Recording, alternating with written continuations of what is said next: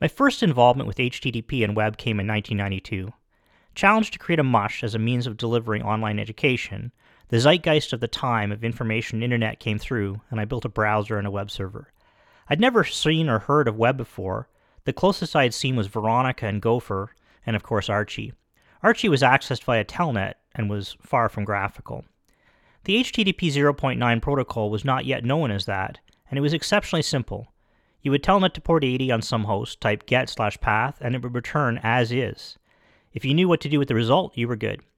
Initially, it was thought that only text would be used, no fonts, no CSS, no images, so this was all just fine. In the system I built, called Calvin, Computer-Aided Learning Vision Information Network, a C++-based fork and serve web server managed the file serving. All files were treated equally. The path you gave was the path it served. An X-Windows plus Motif-based client with a simple HTML widget was the other end of this, running on a DECstation 3100. While implementing this, I had an idea. Why not guess, based on the file extension, the type? This way I could handle an image and invent some sort of an image tag for HTML. The IMG tag had not yet been invented, and the specs, such as they were nowhere easy to find. I think I chose image path rather than image source equals path, which was later standardized. So I forged ahead. I did some sort of a string toke on the file name. I looked at the string after the dot. If it was JPEG or GIF or PNM, I would render it appropriately. Life was simple then. Got the project done, did the presentation, got the grade, got out. The X interface leaked memory like a sieve, so the demo was quite short, as I recall. Fast forward to 2020. The standards evolved somewhat, and a header called Content-Type now exists for this purpose.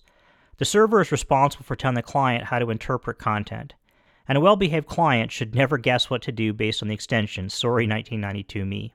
You see, circa 1992, the web had become a less simple, less safe space. Malicious actors discovered they could send active content to be evaluated by Internet Explorer's aggressive MIME-type guessing algorithm, and thus gain control of your desktop. History suggests that for each new security hole in HTTP, a new header is created, and this flaw was no exception. Enter the X-Content-Type-Options header. In proper use, one adds X-Content-Type-Options no sniff to the HTTP response. The browser, on receipt, decides to listen to the server solely, and not its internal algorithm. Security achieved.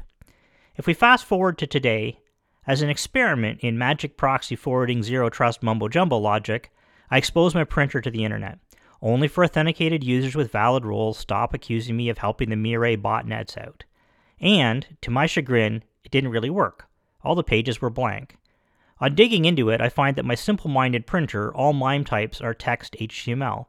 So, for example, if I fetch the swsutil-cookie.js file, it returns it as text HTML. The web application firewall, which exposes it, it adds the security headers set properly. So now we get into how to do this securely. Do we A, delete the X-Content-Type-Options header, B, we remap individual files to their MIME types, or C, we do the same MIME type from extension trick I did in 1992. And option 4, of course, is don't put this printer on the internet. So let me know what you think. Comments on the webpage would be great. Thanks very much, and bye-bye.